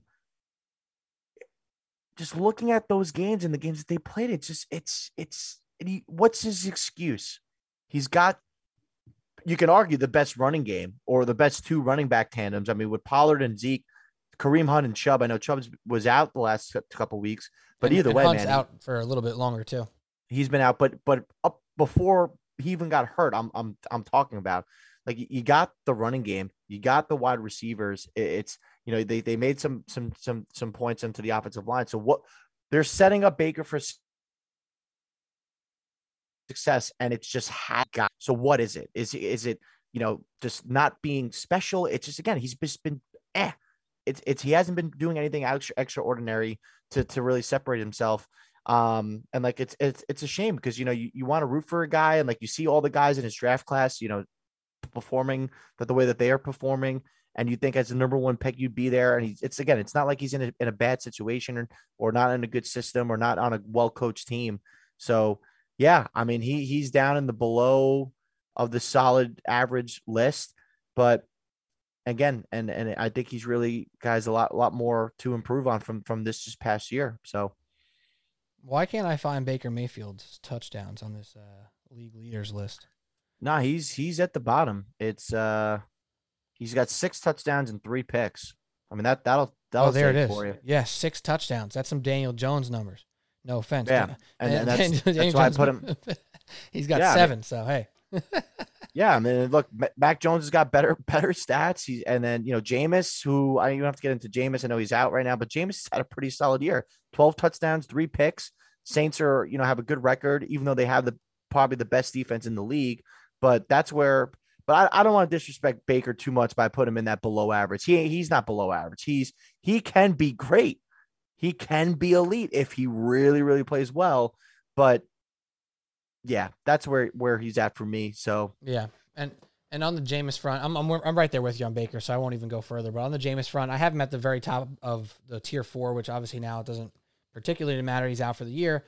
He wasn't doing a lot of special stuff, but he was doing the things, or he wasn't doing the things that bit him in the ass consistently in Tampa Bay, and that's why he should have been looked at better, or before he got hurt, better than where he was preseason. And he was there for both of us. You had him in tier three. I had him at the top of tier four, which is pretty much where I had him going in, but I felt good about him going in uh, as well. So now on to tier four. There's basically one place to start here, and it's the NFC East. It's Jalen Hurts and Daniel Jones. They are the, you know, they're the cover boys of the top of below average. They're they're not the worst quarterbacks in the league by any means. They're definitely not solid, or maybe you can argue they're solid on occasion. They're definitely not great. I should say that. They are the farthest away away from tier 2 while also being very solidly at the top of tier 4. So, if you want to talk about Daniel Jones first or Jalen Hurts first, I don't care. I think you have something prepared here for Daniel Jones, maybe. Uh, so take the floor and talk about our below average quarterbacks here in the NFC East who, on one play, do something amazing, on the next play, do something amazingly bad. Yeah, I mean that's it. I mean, I in the rankings I had Hurts twenty and DJ uh, right behind him at twenty one, and yeah, the NFC East it's it's been uh, what what a what a, what a joke, what a dumpster fire. I mean, starting with Hurts, I guess, because I I don't want to get too pissed off to start right talking about Daniel Jones, but but Hurts, I mean, again, he's got the numbers, he's got ten touchdowns, maybe not the best, but you know when you watch these games, he he's making plays, and again, he's he does some great, he does some bad, but it's funny. The Eagles, the football team, and the Giants all are almost identical images of each other where they defenses are horrible, where we thought the defenses could be better this year, especially Washington. I mean, with those right. front guys in the front four, you said it looked great on the pod the other day about the Giants hanging their hat as going to be an elite defense. They have been a elite or whatever fill in the blank where like a negative elite defense. They're one of the worst defenses in the league in terms of points allowed. And and that has obviously resulted into, I think, in the downfalls of these teams. I mean, you said it great the other night there's a lot more wrong with not just the Giants, but the Eagles and and Washington besides these quarterbacks. It's the defense, it's the undisciplined amount of, of penalties. I mean, you watch that game, that Thursday night Washington Giants game, neither team wanted to win those games. Right. Ne- neither team wanted to win that game from from the penalties and from the mix miss execution. And now it's shifting more to the Giants, that's what's been holding this team back in in my opinion. It's being undisciplined, it's not making the plays, and honestly, being outcoached. Not the same when someone's being outcoached, but not making the sound coaching decisions. I mean, perfect example is this past Monday night, not even knowing how to manage the freaking clock and, and your timeouts. Like that's some shit a high school coach knows how to do. And you're a professional coach in the NFL for the New York Giants. So the Giants, the Eagles, and Washington are all similar in that facets that there's a lot more problems outside the quarterback. But now getting actually to the quarterbacks, right? Starting with Daniel Jones. Yeah, you had a great point about defend, you know, people can defend Daniel Jones. He doesn't have his weapons, he doesn't have his O line. I'm sorry. Co- correct me if I'm being too cruel here, honestly, Pete. This is the NFL. You are the New York Giants an organization that at one point was the top of the top of class, pride, success of not just the NFL, but in sports. So, do you think an excuse like not having enough weapons or having guys that are injured is is uh, is tolerable? You think New England, you think the Patriots in all their Super Bowl runs have, have ever used the oh we have our our weapons are hurt, Gronk got hurt, we're done now. You think Tom Brady, if he loses Godwin or, or Evans or those guys, I know it's Tom Brady, but still, Aaron Rodgers. What does Aaron Rodgers do when Davante Adams and and and and Lazard and those guys go down? Okay, I got you. We're still going to win this game. Lamar Jackson. So my point is, you cannot defend Daniel Jones without having these weapons, without having new weapons. If he was any good or great he, the, despite the weapons that he has, would be able to elevate this team to where they're still able to put points on the board. And I know it may not be all his fault because I do believe Garrett has something to do with that too, with scheme and play design and and and pulling out some things out of the hat to make this make it deal with what you're doing. But it's also like Pete, it's not so like that they're they have no weapons out there. Yep. I mean, John Ross is a is a pretty good freaking player. First round draft pick. He's made plays every single game that he's been out there when he gets the ball. right. Pettis, not a terrible option, but it's not like he's incompetent. Evan Engram's been out there every single game, and he finally uh, did something surprisingly. And he hasn't been Um, like dropping the ball. He just hasn't been getting targeted this year. Right. So he's not even getting the ball. You had Slayton the last two weeks. He's done nothing. Toney's been in and out. It's not like he's been out the entire. So my point is, is that he's had weapons to deal with, Pete, and he's still not progressing into that tier two or or that tier three, or of course even the, the tier two and above. And it's the same narrative. He does make some throws and make some runs where you go, wow, that's exciting. And then he does things that also just it's like, oh my God, what are you doing? So that whole body of work from this year where he's had some great moments, he's had some bad moments, equal out into where he is below average, in my opinion. And, you know, I know he's got a tough deck of cards, but I'm sorry. This is New York. This is the Giants. This is the NFL. You, your your job is to go out and win football games, no matter what kind of cards that you have. And if you put any of those guys in the top tiers, I, I bet you it's a different outcome. I bet you if you put Mahomes or Lamar or, or Dak or one of these guys, it, it- it's it's going to be a different different outcome.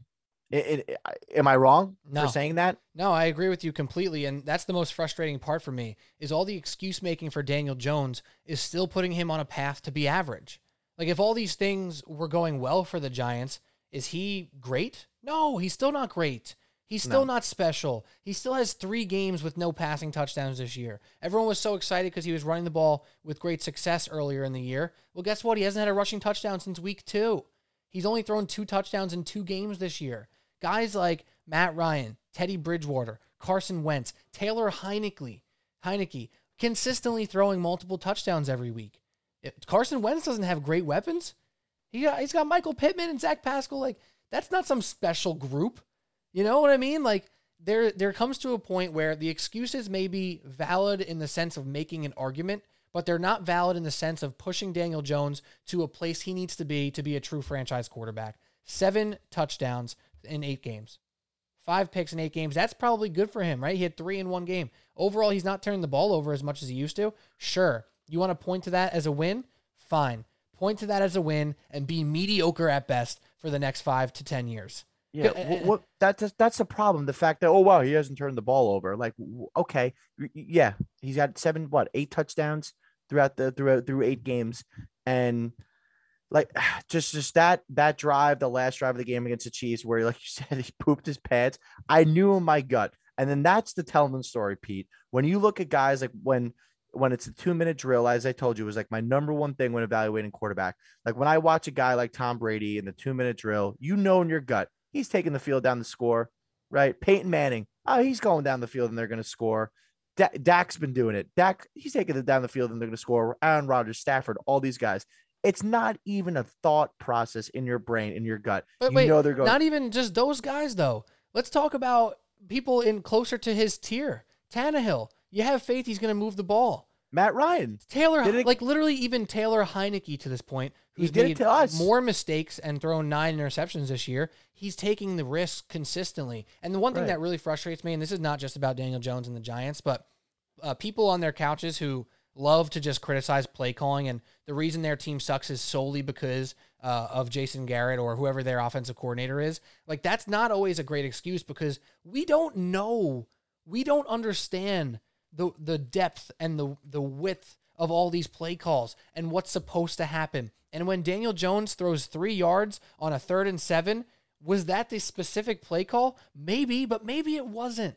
Right? Like you can't have it both ways. You can't say, "Oh, when Daniel Jones looks good, it's in spite of Jason Garrett, but when he looks No. bad, it's only because of Jason Garrett." I'm not going to take that as truth. It's not it's not the full scope of things. None of us sitting at home understand what it what it's like to call plays, what what a play was supposed to look like when the play was actually called. We don't know. We can only assume and watch the outcomes. Like it's just not an excuse to me to say, "Oh, Daniel Jones makes plays when Garrett calls good plays, but when he plays calls bad plays, he has bad plays." Like you don't know. You don't know how it goes down. You're not you don't understand the progressions, the reads, the the whole nine, and you can't have it both ways. You can't say Jason Garrett sucks all the time and Daniel Jones does good sometimes in spite of him. It's not how it works. Because when John Ross gets open down the field or Slayton gets open down the field and we make something happen, did Jason Garrett not call that play? He didn't right. do it? Like, yeah, do I think Jason Garrett's good? Absolutely not. I think he's bad. I don't want him to be our offensive coordinator, but I'm tired of making the excuse and I'm afraid of the inevitable, which I think is going to happen no matter what, that we push Daniel Jones down the road, kick the tire down the road, and he's still our quarterback on a second contract and we're paying him for no reason and he's still just average at best. Yeah, I mean, uh, you and we can uh, we can just say the same exact things for Jalen Hurts. The running yeah. thing for Jalen Hurts is great because he actually does it consistently and he scores touchdowns and he gets points on the board and it may be garbage time but guess what? The giants aren't the team that just dumps on uh, opposing teams in garbage time consistently. If if they were daniel jones wouldn't have seven touchdowns this season right? So jalen hurts is at least doing something when the defenses are allowing it right? He, he's doing something. So I, I don't know. Both these quarterbacks aren't good. They're not the answers and that should be understood across all giants fans all eagle fans. Same for Heinicke with Washington fans. If we're going, going NFC East heavy here, they're not the answer. They're not going to ever be great quarterbacks. No, I I totally agree. And I again, each team has their own issues, but it it definitely. I'm not saying it starts at the quarterback position. It starts with those three things, in my opinion, from being undisciplined and, and the coaching and, and the the misexecution, but also adding in because again, if you have a great quarterback, you have an elite quarterback, a lot of those things aren't happening. Like there's like there's no excuse for an elite level quarterback to to allow misexecution and drop balls. And again, it happens, but it, it's yeah, it's the, the, these are not the answers. And I mean, if you look at the rest of the list, there's a reason why that all these guys or these teams are obviously struggling, and it's just it's been below average quarterback play. But no better way to start in below average than the NFC East. So glad yeah. glad we started there. so let me ask you this question uh, in kind of summation here before we you know start to finish up the re- the what I think separates truly tier three from tier four is is this fact here. Tier three guys have a true path typically to be tier two for at least a stretch of a season or for an entire season uh, uh, in within their career, right? You look at Tannehill, we thought he could be tier two. Kirk Cousins, any given week can look that good. Wentz has been that good and is kind of getting closer to being, clo- you know, close to that good again. Ryan was that guy for a long time. Mac Jones on a path. Baker Mayfield was there last year for stretches, right? Mm-hmm. Any of the tier four guys, you look at them. I have Jameis in there. He's debatable, whatever. Teddy Bridgewater, you're never going to see him in tier two. Daniel Jones, Jalen Hurts, Jimmy G, Sam Darnold, Heinicke, old ass Big Ben, Tua. It's really hard to imagine those guys exceeding the tier three level and becoming consistently good consistently great. That's what separates three from four. Can Daniel Jones get to tier three? Yeah, that's probably his peak. And if you want to yeah. hitch your wagon to that peak, go right ahead. And I will not feel bad for you, Giants fans, when he's our quarterback and we're still miserable three years from now. Yeah. I mean, no, that that's that's a, that's a great take. You're right. It's it's you're looking at it right. It's it's guys that have had enough time to prove themselves. I mean, Daniel Jones, Darnold, Jimmy G, Jared Goff, Tua, you can debate, but yeah, I, Tua might, for, but still hasn't looked great. Hasn't looked great at, at, all, and especially with the team that they that you would think that they were were coming into this year. Um, but yeah, no, I mean, Big Ben, his ship has sailed. Jimmy G's ship has sailed. Goff ship has sailed. Jones, yeah, the what like do we want a tier three quarterback? That that's that's the thing. It's yeah. it's no, and then obviously the rookies are at the bottom of the list, which again they're still only eight games in, or for some of them only a few. Like what Fields is in four games, or Wilson's only played four games too. So, so that's the mix. I think it's guys that the ship has sailed in terms of their ability to grow up the tour, up the the tiers, and then guys who are still maybe not as as proven yet rookies, first year starters, or or, or or that. So I think that's really the differentiation. And you know, Peter, it's really it's it's not upsetting or just like disappointing. It's just it's it's crazy, really. From once you get past Mac Jones, really, or even just after Mayfield, that just gap from solid or good gets to, to just really just poor or again below average. And yeah and it gets blown open. Yeah and then and then you look at the guys at the top. I know we spent a majority of our time talking about those guys which we should. It's it's it's light years ahead. Like the fact that you know you watch Daniel Jones every week and then you put on a game and you watch the Bills and watch Josh Allen or you put on the you know the again the Packers game watch Aaron Rodgers watch Tom Brady. It's it's like like how is there how do they even play in the same league? It literally looks like almost like minor league football right. compared to compared to those guys who are obviously playing at that elite level. But but that's where it is man. So i think it's been a, a really interesting story so far the first half of the year and i'm i'm really pumped to see how the rest of the year turns out. I think there's a lot of question marks from even from the guys at the top like can kyler get into that elite level Mahomes, is he going to get back to that elite level? I definitely think he can. Um, is Herbert going to stay in tier two? Because if he keeps going on that path, does he go back down maybe to tier three where we had him at the beginning of the year? Um, same with Carr. So it's it's going to be very interesting to see. And then which out of those tier three quarterbacks maybe makes the jump to, to tier two. So I think that those are the narratives going into the rest of the second half of the year with all these quarterbacks. So yeah, and one guy I'll say who could be at the bottom of tier three, um, but the durability factor hurts him is Jimmy G. You know, he's a guy yeah. who, if you want to compare him to Daniel Jones, I'll, I'll have that conversation because Daniel Jones can be more electric than than Jimmy G for sure. We've seen it many occasions. Daniel Jones deep ball can be great. His legs can be great. Uh, but Jimmy G is a little bit more consistent, more sound than Daniel Jones, and he has the system around him which helps boost him up. Daniel Jones doesn't have that, and most teams don't have that. So you can't rely on it, but it would, in theory, you know, if Jimmy G was healthy for the past two or three years, we would probably look at him like Kirk Cousins, like Baker Mayfield, because he's found success. And whatever he's done, whether it be spectacular or not, it's led to positive plays, positive quarters, games, and seasons. But the durability factor for Jimmy G, I think for you and I specifically, have him in the mix of that top of tier four where in reality, he's one of those guys with durability. He was healthy for a full year, would probably be in the middle end of tier three, right? Yeah, I totally, yeah, that was the really differentiating factor. I mean, I will take consistency 10 times out of 10 over electric. I could give a crap less if, yeah, you could throw a good deep ball or, you know, have the, the, the best top speed out of a quarterback. I don't care. Jimmy G gets you wins. The guy made it to a freaking Super Bowl. Okay. So the guy knows how to win. I know he had a great team, great staff, but okay, listen, doesn't matter. I hate when people say that, like, oh, we had a great defense, he had a great staff. Like, listen, your quarterback is still the leader of your team. And if your quarterback wasn't competent, he he wouldn't be able to get you that far. And you could argue the same about Jared Goff. Uh, okay, I can have that conversation, but it, but I think it's a it's a different type of narrative where where where Jared Goff, uh, excuse me, where um where Jimmy G is. I I totally agree. If he was a healthy guy who was consistently in the lineup, he'd be right there in the middle three.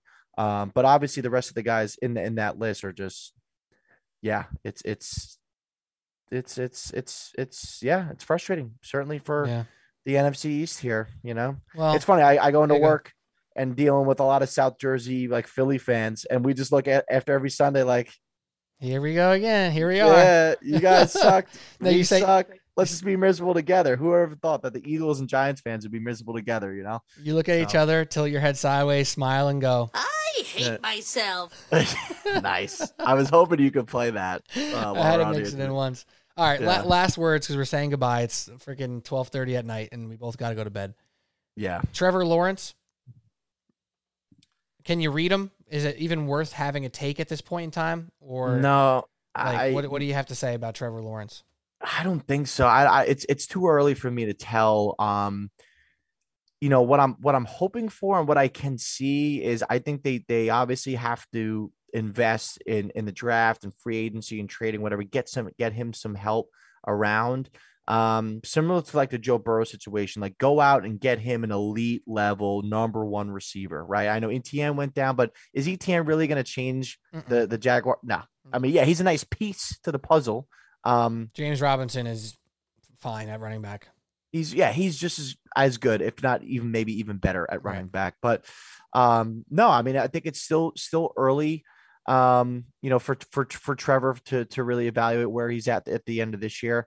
I mean, obviously the whole Urban Meyer crap. What's going to happen with him? Is he even going to still be their coach at the end of next year, or at the end? Excuse me, at the end of this year? I mean, I don't know if that's a factor, but it, it's something to, consider. I mean, you, you look at all these young quarterbacks right now. Um, you know, you look at you know success like Josh Allen and and Lamar, um, Joe Burrow. Who else? Uh, you know, I think I mentioned Kyler. What's Yeah. what's the difference between those? They all have this great relationship with their coach from from early on, Right. right? I know Herbert's got a new coach this year, but he's a he's a different category because he's just so good. He's a stud. So I think that does play into a factor is is the system that Lawrence is going to be and can he get enough help around him um, in year two and then that year three because we all know he's got the ability. He's got you know the highest Yeah. graded Oh, yeah. freaking prospect in forever. Um, But yeah, you know, no, I, I, I, I, I, want to ask you, Okay. what was Luck's rookie year like? Because that's where I think I was going to have that take. Because if Andrew Luck had this Uh, crazy rookie year, and I don't remember if he did or not. he had a crazy rookie year. He, um, He if did, I'm not right? mistaken, he had an 11 and five record as a rookie. Right, and they went to the playoffs. I think. Yeah, 11 So and I- 5. Yeah, 11 and 5 went to the playoffs, 23 touchdowns. He threw a lot of picks, but he carried them. He had seven game winning drives and he was 11 and 5, 11 and 5, 11 and 5 in his first 3 seasons and Now, was 40 that touchdowns year- in year 3. yeah. Well, because remember they were comparing him. He's the best guy to come out since Luck in He terms was awesome. of like he was he was freaking awesome. But what was the situation? He just came from a Peyton Manning led ran team versus A team that was oh. defeated before he came in though. They were like terrible. defeated. Yeah. Yeah. So he he's in a rough situation right now. So I think it's to answer your question. I know it was a little bit of a rant, but yeah, too early for Trevor. Um, but again, he's got the ability to get into that tier one in terms of just you know prospects and and his his ability, you know, coming into this year. But it's again, as we talked about in the rubric, it's going to take more than just talent, man. Yeah. He he's got to really really put all these things together. So it's Yeah. going to be interesting to see. And just like it helps some of those other guys that they have good teams and systems around them, it hurts guys who don't. You know, so you, it's not a knock on Trevor, but if you want to sit here and just talk about the talent of quarterbacks, this is a completely different list, right? This is a completely different list, and you can't. It's honestly, it's nearly impossible to do that. Like you we're talking about combine and stuff. Like you know, you can't really evaluate a quarterback without considering what's going on around them, and they control a lot of what's around them, but a lot of stuff they also don't control. And I think that's one thing. If somebody who's listening to this podcast, still listening after now and thirty, shout out to you. Um, you, we you realize that we take into consideration. You have to take into consideration. Uh, so Yeah. we, we can say Trevor Lawrence is as good as Justin Herbert. We can say he's better than Ryan Tannehill, but in no right mind of ours could we say he's in the tier with them right now because it's No. just not true. So It's a different it's a different evaluation. So Exactly. yeah. All right, Paul. This has been awesomely fun as I expected, as it was the first time we did it. Maybe next time we do this without just talking about quarterbacks, though. It's pretty awesome to talk about quarterbacks. No, it's it's great, man. I listen anything talking to football, sports with you. You know, I love. I mean, listen, I, I it's funny. I have my bedtime reminder. That's how old I am now. That I have a reminder that tells me to go to bed at ten thirty. Oh, and the fact that it's w- almost one o'clock on on a school night, work night. Mm. You know, uh, that's why I have this natural. Like, I can't even sit up and watch a TV show or, or movie at like nine forty five. I'm just like dozing off. Uh, and the uh. fact that it's almost one o'clock in the morning, my girlfriend's gonna kill me. You're making me look bad, bro. Because Hey, I could stay up all night and talk football. So my point is, it's it's it's you know, I, I love doing this with you, man. It is really nothing more than I love doing talking football, talking sports with you. Yeah. So you know, I'm here, man. Whenever you need me on, I'd love to get on with you and Pat, talk some talk some smack about yes. your your takes with the Cardinals. I know you guys are the big pick guys, but I could be a nice little contribution. But Absolutely. Let's get it going. All I- I right. appreciate you as always. Shout out to you, Subway Sports Talk, Paul Barquita and Pete Kennedy right here talking football. We'll be back with some more football next week. Picks, obviously, heading into the weekend and uh, basketball here as well. We'll have three, four weeks in the bag. Uh, by next week, we'll get a little basketball recap in there as well. So, cheers to everybody. Thank you for listening. Appreciate you as always. Have a good day.